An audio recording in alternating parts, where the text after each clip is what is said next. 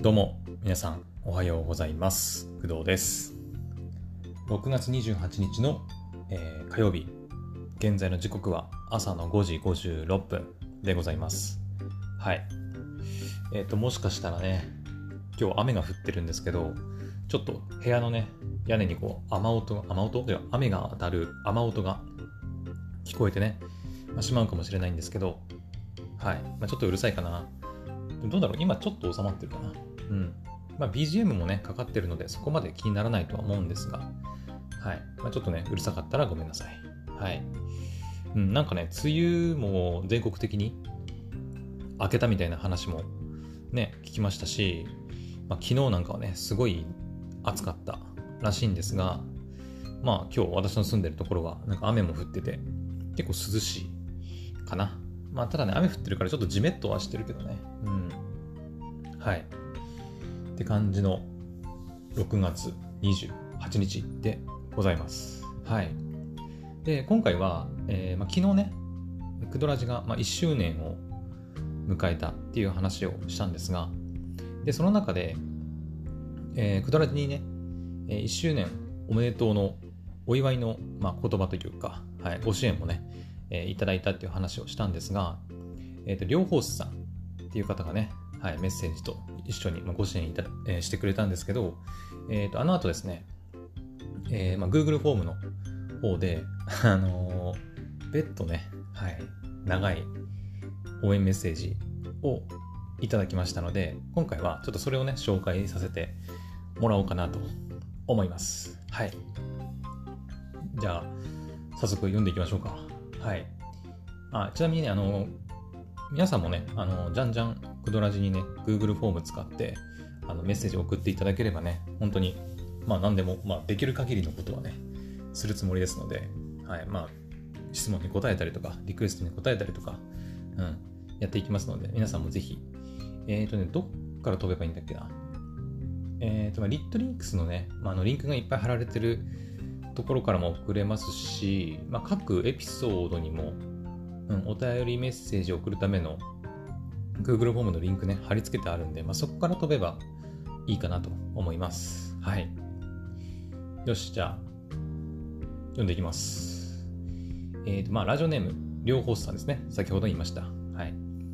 りょうほすさんからいただいたメッセージです。で、りょうほすさんは年齢二十歳らしいね。うん。若いね。若い。まあ、もっと若い世代もいますけどね、若い世代いますけど、まあ私今年29なんでね、まあ、9つぐらい離れてますから、うん、若いですね。はい。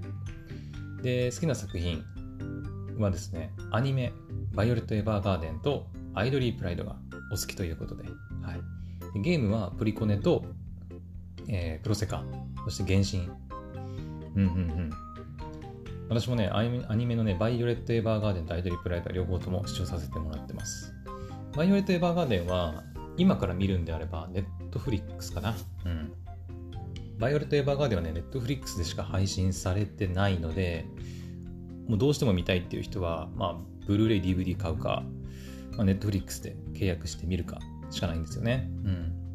しかも最近、最近じゃないな、2ヶ月ぐらい前、4月ぐらいに、バイオレット・エヴァーガーデンの、まあ、完結編にもなる劇場版がね、ついにネットフリックスで配信されて、もうすべてバイオレット・エヴァーガーデンをネットフリで楽しめるようになりましたということなんで、まだね、バイオレット・エヴァーガーデン見てないっていう人はね、絶対見た方がいいと、うん、思います。絶対。見て損はないと思いますね。うん。はい。であと、アイドリープライドに関しては、えっ、ー、とね、まあ、ちょっとタイムリーっちゃタイムリーなんだけど、昨日かな？昨日 YouTube の動画の方で、アイドリープライドのね、公式 YouTube チャンネルがあるんですけど、そちらでね、私も知ったんだけど、えー、新ユニット、えー、まあ、アイドリプライドってアイドルを育成する、まあ、ゲームでもあり、まあ、今回ね、まあ、アニメということで、あの、あの両方さんからね、好きな作品っていう風に紹介してもらってるんですけど、アイドリプライドはね、まあ、ゲームもあったり、アニメもあったりするんだけど、昨日のね、YouTube 動画で、新しくね、なんだっけな、名前、3X だったかな？っていうね、あの、新しいアイドルユニットが、はい、追加されたというね、情報をはい、仕入れまして、仕入れたっていうか うん、聞きまして、へえと思って、うん。今まではね、えー、っと、まあ、アニメもそうなんだけど、えー、サニーピースと、えー、なんだっけ、月のテンペスとか、あと、名前なんだっけ、えっとね、リズノワールかな。あと、なんだっけ、リズノワールじゃなくて、さっき調べたんだよな、ちょっとね。あ、トリニティエールだ。はいはい。の、えー、4ユニットが主にこう、まあゲームもそうだと思うんだけど、アニメもね、うん、その 4, 4ユニットがね、まあ出ていた形になるんですけど、まあ、今回新しくね、えー、3X っていう3人組のアイドルユニットが追加されました。はい。あ、そうだ、永瀬愛奈もまあいましたね。まあ、ユニットじゃないんだけど、うん。永瀬愛奈はね、あのソロアイドルなんですけど、まあ、アイドルプライドに関しては、まあ、ね、ちょっといろいろありましたんで、あのアイドルプライドに直接、うん、直接というか、まあ、永瀬愛奈役のね、神田沙也加さんがちょっといろいろあったので、まあ、いろいろね、おクドラジでも取り上げさせてもらいましたけど、うん。はい。そんな感じで、新しくね、3X っていうユニットが加わって、まあ、全部で、永瀬愛奈も含めると、えー、っと、1、2、3、4、5、6かな？うん。6ユニットの、まあ、アイドルが出てくる、まあ、ゲーム、アニメになっているということですね。はい。私もね、スマホゲーム、あ、ゲームはスマホゲームなんですけど、スマホのゲームはやったことないです。うん。あのー、まあ、ゲームのね、システムがね、ちょっと、なんか、好き、好きじゃないって言うとあれだけど、うん。なんていうのかな、アイドル育成ゲームなんだけど、リズムゲームだったらね、まだやってもいいかなと思うんだけど、なんていうのかな、こう、うーん、アイドルを育成するゲームなんだよね。うん。ちょっとその辺が、まあ、あまり、なんか、やりたいって気にならなくて、うん。ビジュアルのね、レベルとかはかなり高いんだけど、女の子可愛いしね。うん。アニメはね、すごい良かったね。もう最終回泣きましたよ。私もね。はい。まあ、そんなアイドリープライドがお好きということですね。はい。あとゲームに関してはね、プリコネとかプロセカ、原神ということで、プリコネはね、私アニメしか見たことがないんですけど、うん。ですね。プロセカは、えー、っと、プロセカはそうだ、ゲーム配信でちょっとだけね、はい、やったりはしてます。はい。最近はやってないかな、でもね。たまにちょっとだけやるぐらいで、うん。で、原神はね、原神はですね、私ね、プレステ4でリリースと、当初、リリース当日ぐらいにね、やったんだよね、プレステ4で。確か。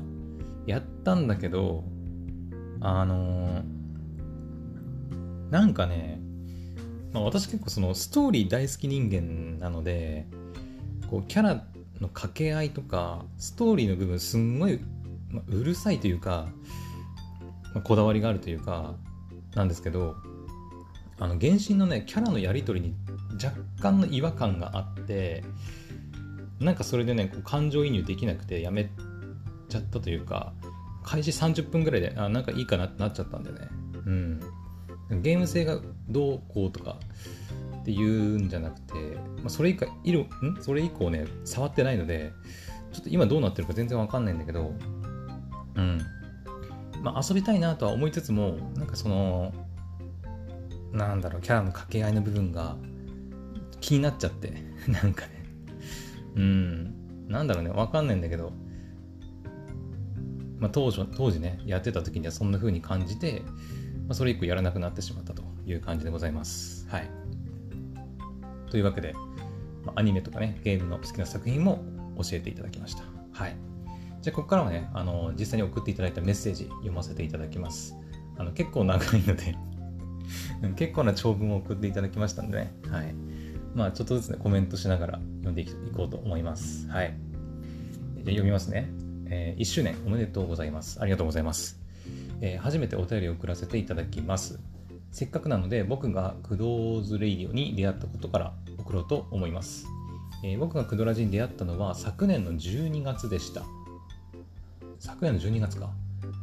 はいはいはい。で僕は普段音楽を Spotify で聴いているのですが、えー、アイドリープライドの曲を探している時に、ポッドキャストとしてクドラジェのある回が検索にヒットしたことで出会いました。なるほどね。アイドリープライドの話した回って何だっけなちょっと待ってね。探してみようか。えー、っと、アイドリープライド。あれかな？もしかして。永瀬まん、じゃない、それこそさっきの神田沙也加さんの話した時のやつかな？違うかな？あえどれだろう？神田沙也加さんかなアイドリプライドとかのさんと DJI マイクの話した時のやつかな。うん、まあ、ちょっとどのエピソードかわかんないけどね。まあでも12月ぐらいにそのアイドリプライドについて私が話した回をまあ聞いてはい、クドラジに出会ったということみたいですね。うん。で、工藤さんの声の第一印象は聞きやすく落ち着くといった感じ。うん。ありがとうございます。で、それからは通学時だったり勉強時に少しずつ聞くようになっていて、ここ数ヶ月でほぼ毎日聞かせてもらって おりますと。なるほど。本当ありがたいですね。うん。アニメやゲームなど、それ以外でも自分の中で興味の持てるような内容ばかりなので、毎日楽しみにしています。だから、両方さんも結構やっぱゲームとかアニメ好きなんだろうね。はい。で最近では自分がクドラジに出会う前の過去の配信を聞こうと思い、少しずつではありますが、隙間時間なのに聞いて追いつこうとしています。いや、ほんとすごいな。あの、私ね、まあ1周年迎えたわけですけど、えー、っと、全部で何エピソードあるんだっけな。えー、っとね、全部のエピソードの数はですね、いくつだ？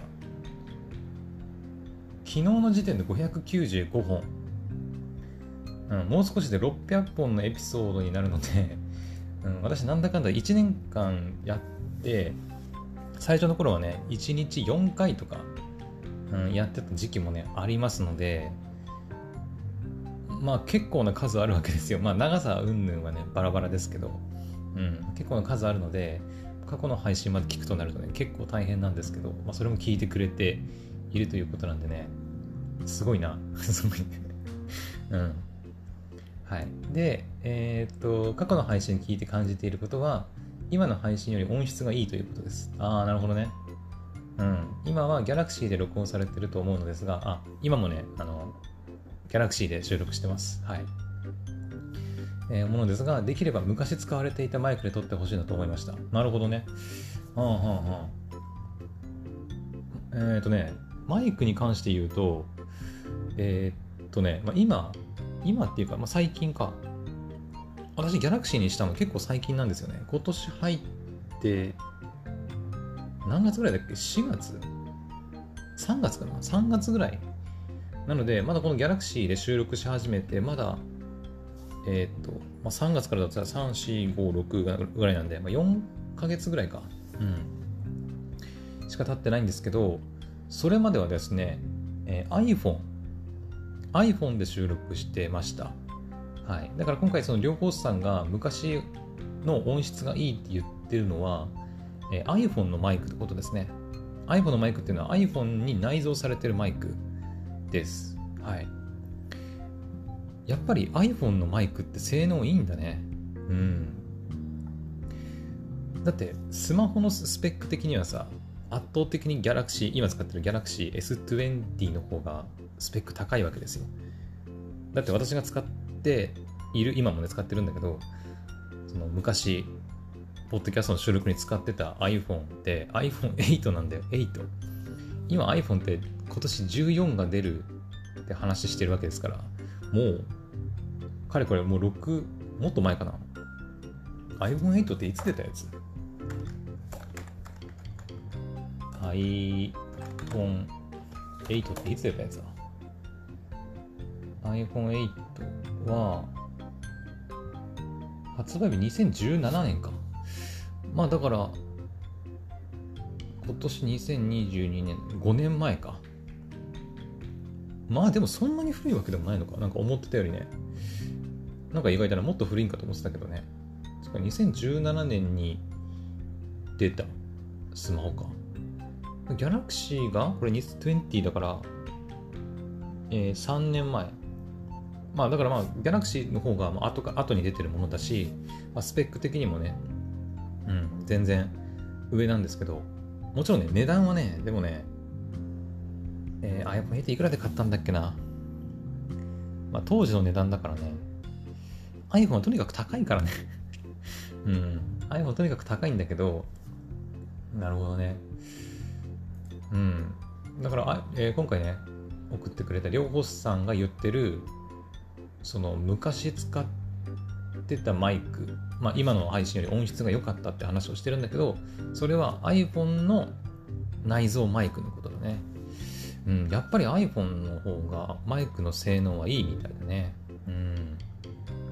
ギャラクシーも悪くはないと思うんだけど、やっぱその辺のなんか性能の差はあるのかね。ネットとかでね、探すとね、iPhone の内蔵マイクの性能が良すぎて、もう他のマイク買わなくていいって言ってる人もいるぐらいですから、うん、やっぱり iPhone の内蔵マイクの性能はいいのかもしれないね。うん。なるほどね。昔使ってた、まあだから、要は iPhone の方で撮ってほしいってことだよね。うん。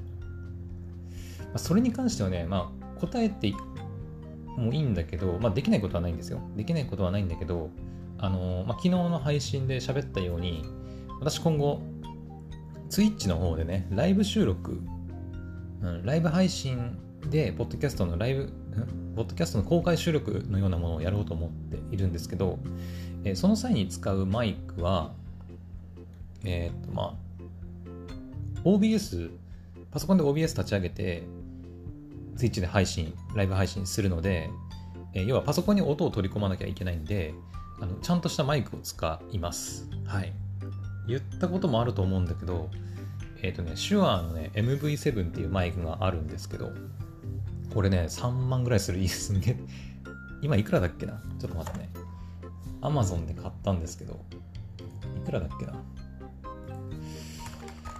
えー、手話のね、MV7 でね、確かね。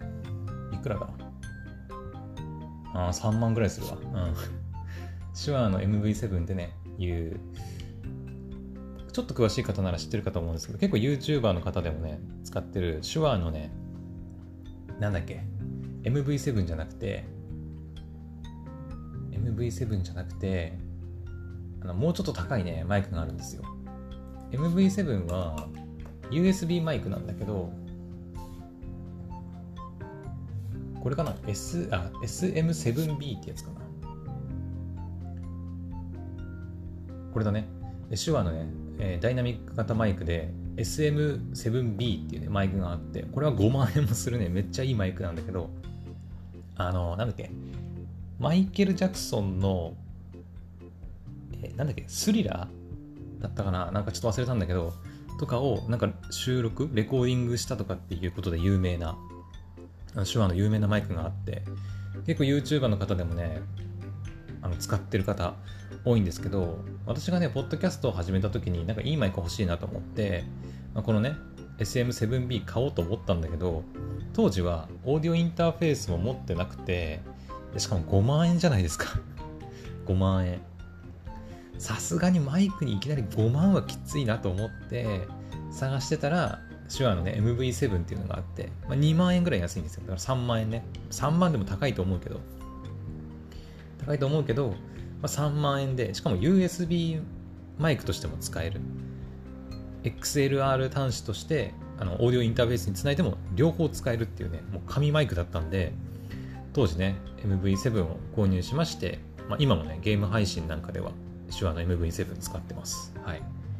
だから、最近配信してるゴッド・オブ・ウォーもそうだし、ヘブン・バーンズ・レッドも、あれもすべて、え、手話の MV7 使ってやってます。はい。まあ、オーディオインターフェースが絡んでくるんで、ちょっとね、こう、なんだ、原因の調整とか、音量の調整とか、ちょっと難しいっちゃ難しいんだけどね。ダイナミックマイクだし。うん、まあ、その辺の調整は必要になるけど、まあまあまあまあ、どうだろうね、どっちがね、手話の MV7 でやった方が音質がいいのか、それとも iPhone の内蔵マイクで撮った方がね、いいのかっていうところはあるんだけど、うん。ただね、iPhone に内蔵されてるマイクとか、Galaxy に内蔵されてるマイクって、まあ、いわゆるコンデンサーマイクって言われるもので、あの、めちゃくちゃ音拾うんだよね。うん、綺麗にすごい音拾うんで、あの、マイクにすごい近づかなくても、すごいちゃんと撮ってくれる。うん。クリアにね、音が取れるっていうね、魅力はあるんだけど、まあ、その代わりね、その外部の、ね、ノイズ、ノイズというか、環境音とかも全部拾っちゃう。例えば、今のこのギャラクシーもそうだけど、この、この音とか、ね、まあ、デスクというか、キーボードのパームレストを叩いてる音なんだけど、こういう音とかも拾っちゃう、ね、可能性もあったりするし、ただね、あのー、まあ、ちょっとマイクの話になって話がそれちゃってるんですけど、あの、ダイナミックマイクはね、そういったノイズが乗りにくいっていうね、特徴があって、うん、結構マイクに近づかないといけないっていうね、まあ、デメリットはあるんだけど、その分、こう、環境音を、こう、拾わないっていう特性があったりするんで、うんうん、まあいいとこ悪いとこあるんだけど、お互いにね。うん。で、話それましたが 今後はね、その Twitch で OBS ね、ライブ配信やろうと思う、ライブ配信で、ポッドキャストの収録をやるつもりなんで、今後は手話の MV7 を使って、ポッドキャストを配信することになると思います。はい。なので、あのー、まあ、昔はね、ちょっと iPhone で、スマホでね、収録して、で、今は Galaxy に移行して、Galaxy で撮ってるわけですけど、今後はそこからこう手話の MV7 に移行していくっていう形になりますので、まあ、ちょっと音質に関してはね、どうだろう、良くなるかな、まあ、Galaxy よりは良くなるんじゃないかなと思うんだけど、うん、多分。一応その辺 OBS の設定とかいじりながら、ね、ホワイトノイズ消したりとかさ、コンプレッサーかけたりとかやってるんで、まあもう少し聞きやすくはなるんじゃないかなとは思います。はい。iPhone で撮ることはないかな、今後ね。まあでもやっぱりそのスマホで撮れるっていうことのメリットとしてはやっぱりパソコンとかなくても、まあ、その場ですぐ撮れちゃうっていうのがやっぱメリットだよね。うん。もしそのね、例えば出先？出先でさ、急にやっぱちょっと収録したくなったなって思った時には iPhone で撮ろうかなと思います。そっちの方が音質いいっていうんであればね。うん。そう。だからスマホだけあればもうすぐにね、パッと収録できちゃうんで、まあそこはやっぱね、メリットっちゃメリットなんだよね。うん。やっぱ手話の MV7 とかって、マイクも重いし、でかいし、パソコンないとできないし、オーディオインターフェース必要だしってなると、やっぱかさばるんでね、大変なんだけど、スマホ1個あればね、こう、収録できるっていうのは、やっぱスマホで収録するメリットではありますね。うん。はい。というわけで、あの、ちょっとマイクの要望に関してはちょっと答えられないかも。うん、iPhone の方で収録してほしいってことなんですけど、そこに関してはね、ちょっと今後、手話の MV7 でやっていきますという回答で、いい、いいかな？はい。というわけで、じゃあ続き読んでいきましょう。えー、どこまでなんだっけ？マイクの話でね。はい。あ、また、えー、30回目のあたりから配信されていた、え、配信の途中にアンカーの機能を利用して曲を流してくれていたのは、えー、自分が Spotify ユーザーということもあり、とても嬉しいものでした。うんうんうんうん。僕が出会った頃にはすでになくなっていたので残念です。最近ではアニソンに関する配信の時などに曲を流してほしいなと思いました。他のプラットフォームでも配信されていることから難しいのは分かりますが、配信の最後の挨拶の後にお別れの曲として1曲流してくれたりすると嬉しいなと思っていますと。なるほど。えー、これね、知ってる方いるかわかんないんだけど、Spotify、まあ、アンカーっていうね、あのツールを使って私、ポッドキャスト配信してるんですよ。はい。で、アンカーっていうのは、今もうね、Spotify のまあ傘下、うん、かな？っていうのかな？Spotify がまあ、出してるツールと言ってもいいでしょう。うん、で、その Spotify が出してるアンカーを使うことで、Spotify で配信されてる音楽、Spotify ってポッドキャストだけじゃなくて、音楽聴くサービスですよね、もともとは。もともとはっていうか、まあ、やっぱどっちかっていうと、やっぱそっちのイメージが多分あると思うんですけど、音楽を聴くといえば Spotify みたいな。ね、Amazon Music もそうだけど、Apple Music とか、YouTube ミュージックとかいろんな音楽聴くためのサブスクサービスあると思うんだけどそのうちの一つが Spotify ですよね。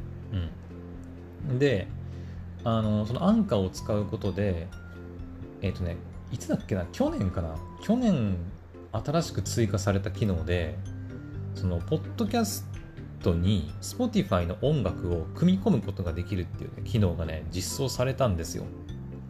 うん。私がポッドキャストを始めたのが去年の6月27なんですけど、いつぐらいだったかな？私がポッドキャスト始めて2ヶ月目くらいかな。確か。それこそね、さっきね、あの30回目あたりから配信されてたって言ってたんですけど、多分たどればね、出てくるんですよね。えっ、ー、とね、えっ、ー、と、クドラジのね、最初何流したんだっけな？テイルズとかだったからえー、Spotify のね、新機能の話をしたことがあって、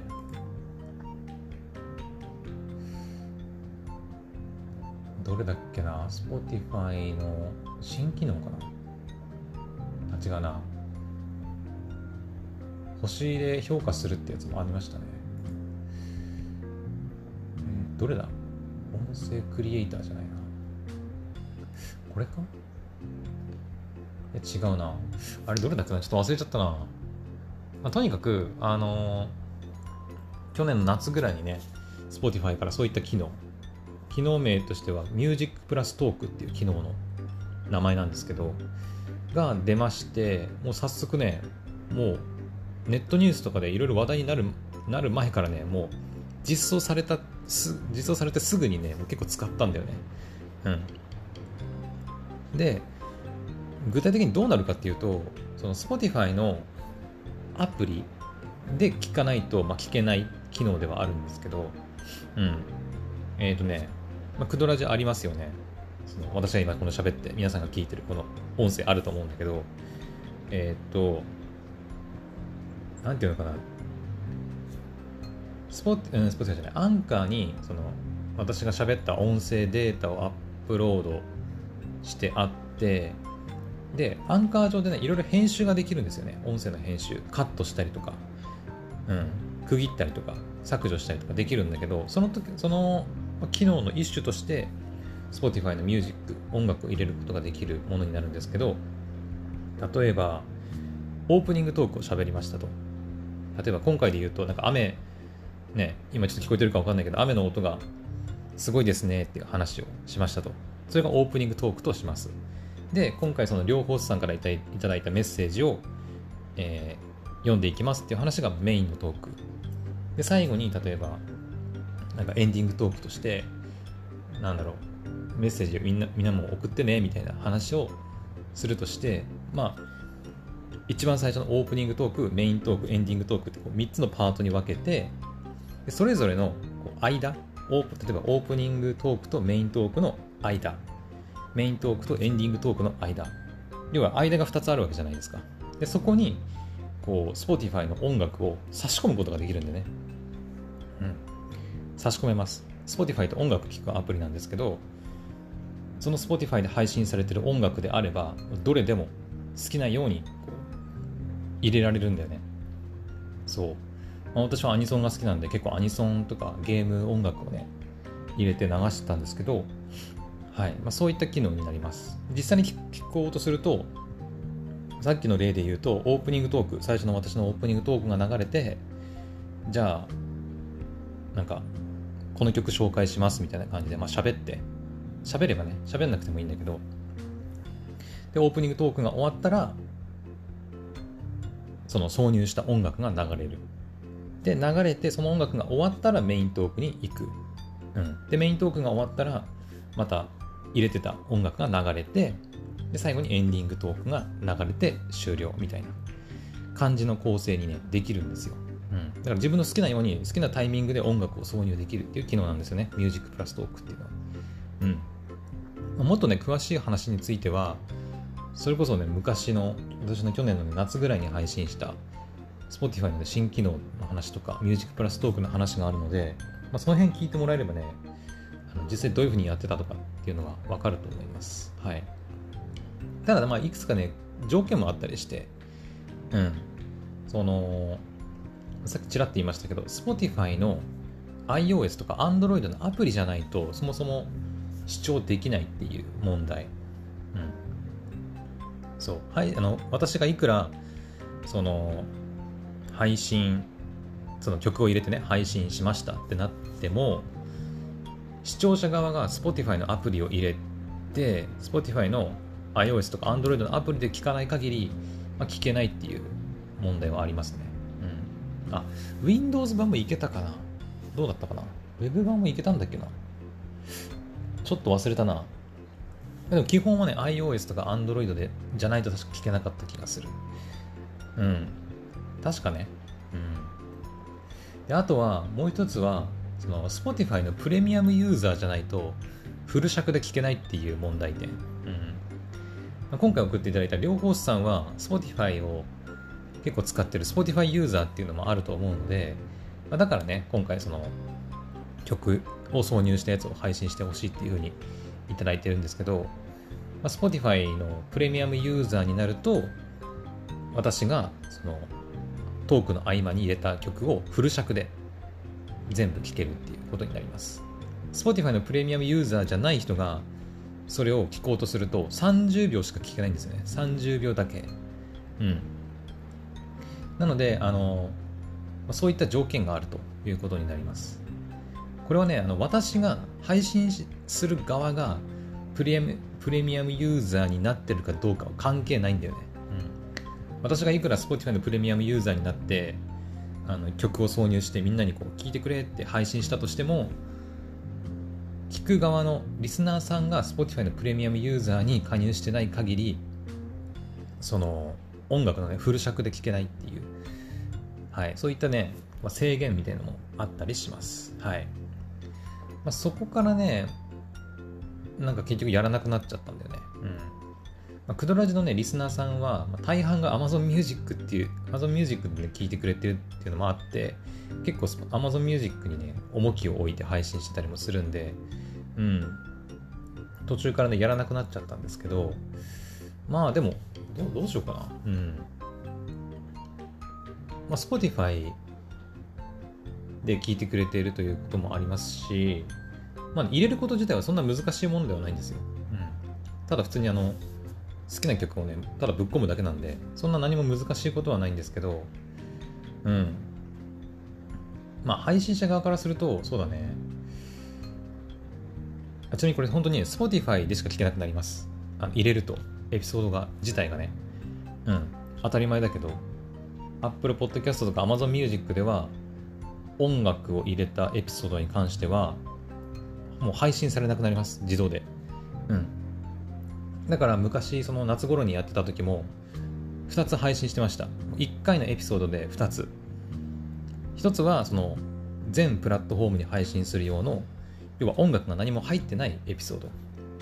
まあここ最近ずっとやってるのはそれなんですけどまあだから音楽が入ってないから Spotify とか Amazon Music とか Apple Podcast とかプラットフォームに関係なくみんなね聴けるようになってるんですけどエピソードに音楽を挿入しちゃうと Spotify だけしか配信されなくなっちゃうんで、まあ、昔ねやってた時は2つ配信してました。はい。だから結果的にね Spotify ではエピソードがね2つ2つというか、まあ、倍配信されるような形になっちゃうんだよね。うん。同じエピソードなんだけど。そう。だから音楽ありばあるバージョンとないバージョンで2つ配信されてるっていう感じにまなっちゃうんですけどまあでもやるとしたらそうやるしかないよね。うんはい、まあ、クドラジは結構そのね Spotify よりも Amazon Music で聴いてくれたりとかしてる方が多いので、まあ、そこをないがしろにするのもちょっとあれなので、まあ、やるとしたらやっぱり音楽が入ってるバージョンと入ってないバージョンで2つ配信するっていう形にはなるかなと思います。うん。まあ、今後ね、その、さっきも言いましたが、ツイッチでライブ収録してていくっていうふうにも言ってるので、まあ、そことのね、兼ね合いもあるので、ちょっとどこまでできるかわかんないけど、試しに今回の配信からやってみようか。うん。またね、ちょっと、ちょっと再開してみるのもいいかな。うん。そんな難しくないんだけどね。ただまあちょっと作業が増えるから、そうだね。あのね、クドラジのね、配信する際に何が大変っていうかっていうとあのクドラジの概要欄エピソードごとの概要欄あると思うんだけどそこのね文章を考えるのが結構大変じゃ大変。毎回ね。うん。そう。そこに結構時間かかってるんだよね。まあ、エピソードアートを作ったりするのにもちょっと時間かかるけど、まあ、そこまでじゃないんだよね。うん、最近はちょっとなんとなくね、こうテンプレみたいなものができてるので、そこまで大変でもないんだけど、結構概要欄の、その、今回の配信はこんなものを話してみましたとか、これこれこうでこういう風な感じになってます。ぜひ皆さんも聞いてみてくださいみたいな。あそこの部分を文章考えるのにちょっと時間かかったりすると、配信にね、結構時間かかっちゃうんだよね。うん。だからあの辺、ちょっとやめようかなって思ったりはしてるんだけど、うん。本当になんかちょっと一言だけ入れて、うん、配信するっていう形にして、まあい、っぱいね、あの、なんだ、お便りフォームのリンクとか、まあ、いっぱい書いてあると思うんだけど、あれはいいとして、あれはテンプレだからね、テンプレートだからもうパンって貼り付けてやればいいんだけど、その毎回毎回の、まあ、ハッシュタグはともかく、自分のそのエピソードの説明をね、書くのが結構大変なんだよね。うん。だからそれもやって、Spotify の音楽も入れてってなるとちょっと大変なので、まあ、Spotify の音楽を入れるんであれば、その辺のメッセージというか、文章をね、書かないようにするっていうのもありかなと思ってます。はい。まあ、正直そこまでね、読んでくれてる人がいるかわかんないし、まあ読むんだったら聞いてくれっていう感じでもあるんでね。うん。まあ、いらないのかな。うん。まあ、ちょっと今回からやってみようかな。はい。まあ、ど、どれだけね、大変かわかんないしね。とりあえず、じゃあ、そうだね、まとめとしては、まとめというか、この Spotify の Music プラストークをやってほしいという要望に対しては、ちょっと試しに今回やってみましょうか、久々にね。うん。ちょっと久々なんでちゃんとできるかわかんないけど、どうしようかな。うーんと、今回の両方さんとしては、その配信の最後、あのまあ私の場合だと、また次の配信でお会いしましょう、バイバイって言った後に、要は曲も流れるようにしてほしいっていうことだったんですけど、まあ、せっかくだし、オープニングも入れちゃうか。ね。私はまあアニメも好きだしね。アニメもオープニング曲とエンディング曲あると思うんだけど、まあ2曲ぐらい入れてもいいんじゃないかなと思うんで、うん。一番最初の頭と一番最後のお尻に、なんか私の好きな曲を2曲入れておこうかな。うん。ちょっと今回からやってみようかな。はい。なので今後、まあ、Spotify で聴いてくれてる方は、えっ、ー、と、曲があるバージョン、ないバージョンをが多分2つ配信されることになると思います。はい。で、あるバージョンに関しては、Spotify のプレミアムユーザーで、かつ Spotify のアプリで聴いてる人であれば、オープニング曲が流れて、私のメイントークが流れて、で、エンディング曲が流れて終了というのがまあ楽しめるようになると思います。はい。ですね。うん。はい。まあ、ちょっとその形で、ね、久々にミュージックプラストークを復活させてみようと思います。はい。せっかくね、要望いただいたんで、うん。まあ、私もね、自分の好きな曲とか、今配信されてる曲とか、それこそ2022年の春アニメのね、おすすめ楽曲の話とかもちょっとしたけど、の中から、ね、自分の好きな曲をこう、オープニング曲とかエンディング曲として入れて聴いてもらえるっていうのは、まあ嬉しいよね。うん。なのでちょっと久々に復活させてみようかなと思います。はい。というわけで、まあ2つね、要望いただき、いただいたわけですけど。はい。あ、あのね、メッセージまだ残ってますんで、ちょっとじゃあ続き読んでいきましょうか。はい。で、えー、どこまで読んだっけ？あ、ここか。えー、少し送ろうと思っていただけなのですが、結構長文になってしまいました。ごめんなさいと。えー、まだまだ書き足りないこともあるので、これからはもっと積極的にお便りを送っていこうと思います。本当ありがとう。本当ありがとうございます。うん。なんか、これだけ書いてまだまだ書き足りないことあるんだね。うん。まあいいですけどね、全然。もうバンバン送っちゃってください。はい。で、最後になりますが、改めて1周年おめでとうございます。ありがとうございます。これからも聞いていこうと思っていますので、頑張ってください。応援してます。両方数。はい。というわけで、以上になります。本当に両方さんありがとうございます。これからもね、もう聞いて、じゃんじゃん、何でもいいので送っていただけると嬉しいです。はい。ま要望はね、すべてに応えられるかはちょっと分かりませんけど、まあ、今回で言うとね、その、昔のマイクの方がいいということで iPhone で収録してほしいということだったんですが、まあ、それに関してはね、ちょっと、まあ、私の配信スタイルの関係もあってね、うん。まあ、Galaxy ではなく今後は手話の MV7 で収録することになると思うんですが、はい。まあ、Spotify のね、ミュージックプラストークに関して、ミュージックプラストークの実装というか、復活に関しては、ちょっと今日からやっていきたいと思いますので、まあ、おそらくこの配信の、えー、始まる前、本当の頭、うん、とエンディングに、おそらく、あのー何かしらの曲が入ってると思いますので、まあ、ちょっと何を流すかは今何にも決めてないんですけど、うん。まあ、配信作業やってる時の私がなんかいい感じに決めてくれると思います。はい。というわけで、まあ、もしね、Spotify ユーザーでプレミアムに加入してるという方、まあ、加入してなくても30秒だけはね、聞けるんで、うん。よければね、Spotify でミュージックがあるやつを聞いてくれたらいいかなと思います。はい。他のね、プラットフォームで聞いてくれている方、まあ、Amazon Music とか、えっ、ー、と、Apple Podcast とかに関しては特にあの変わりはないです。はい。あの、曲が入ってないバージョンもちゃんと配信しますので、はい、聞けます、ちゃんと。大丈夫です。はい。っていう感じですかね。うん。はい。というわけでいかがだったでしょうか。まあ、本当にね、こんな感じで、あのー、クドラジはね、メッセージ送っていただければ、あの、まあ、何でもお答えしますので。前はね、あのー、なんだっけ、勉強のモチベーションをね、維持する、なんか、コツを教えてくださいとかってメッセージもいただいて まあ、40分ぐらいかな。ね、もうずっと、長々とね、ちょっと喋ったりもしてるんで、本当に何でもいいです。はい。まあ、ちょっと私に答えられるかどうかはわからないけど、本当に何でも送っていただければ、一生懸命答えますので、ぜひぜひ送ってみてください。まあ、YouTube のね、コメントとかでもね、いいし、うん。何でもいいです、本当に。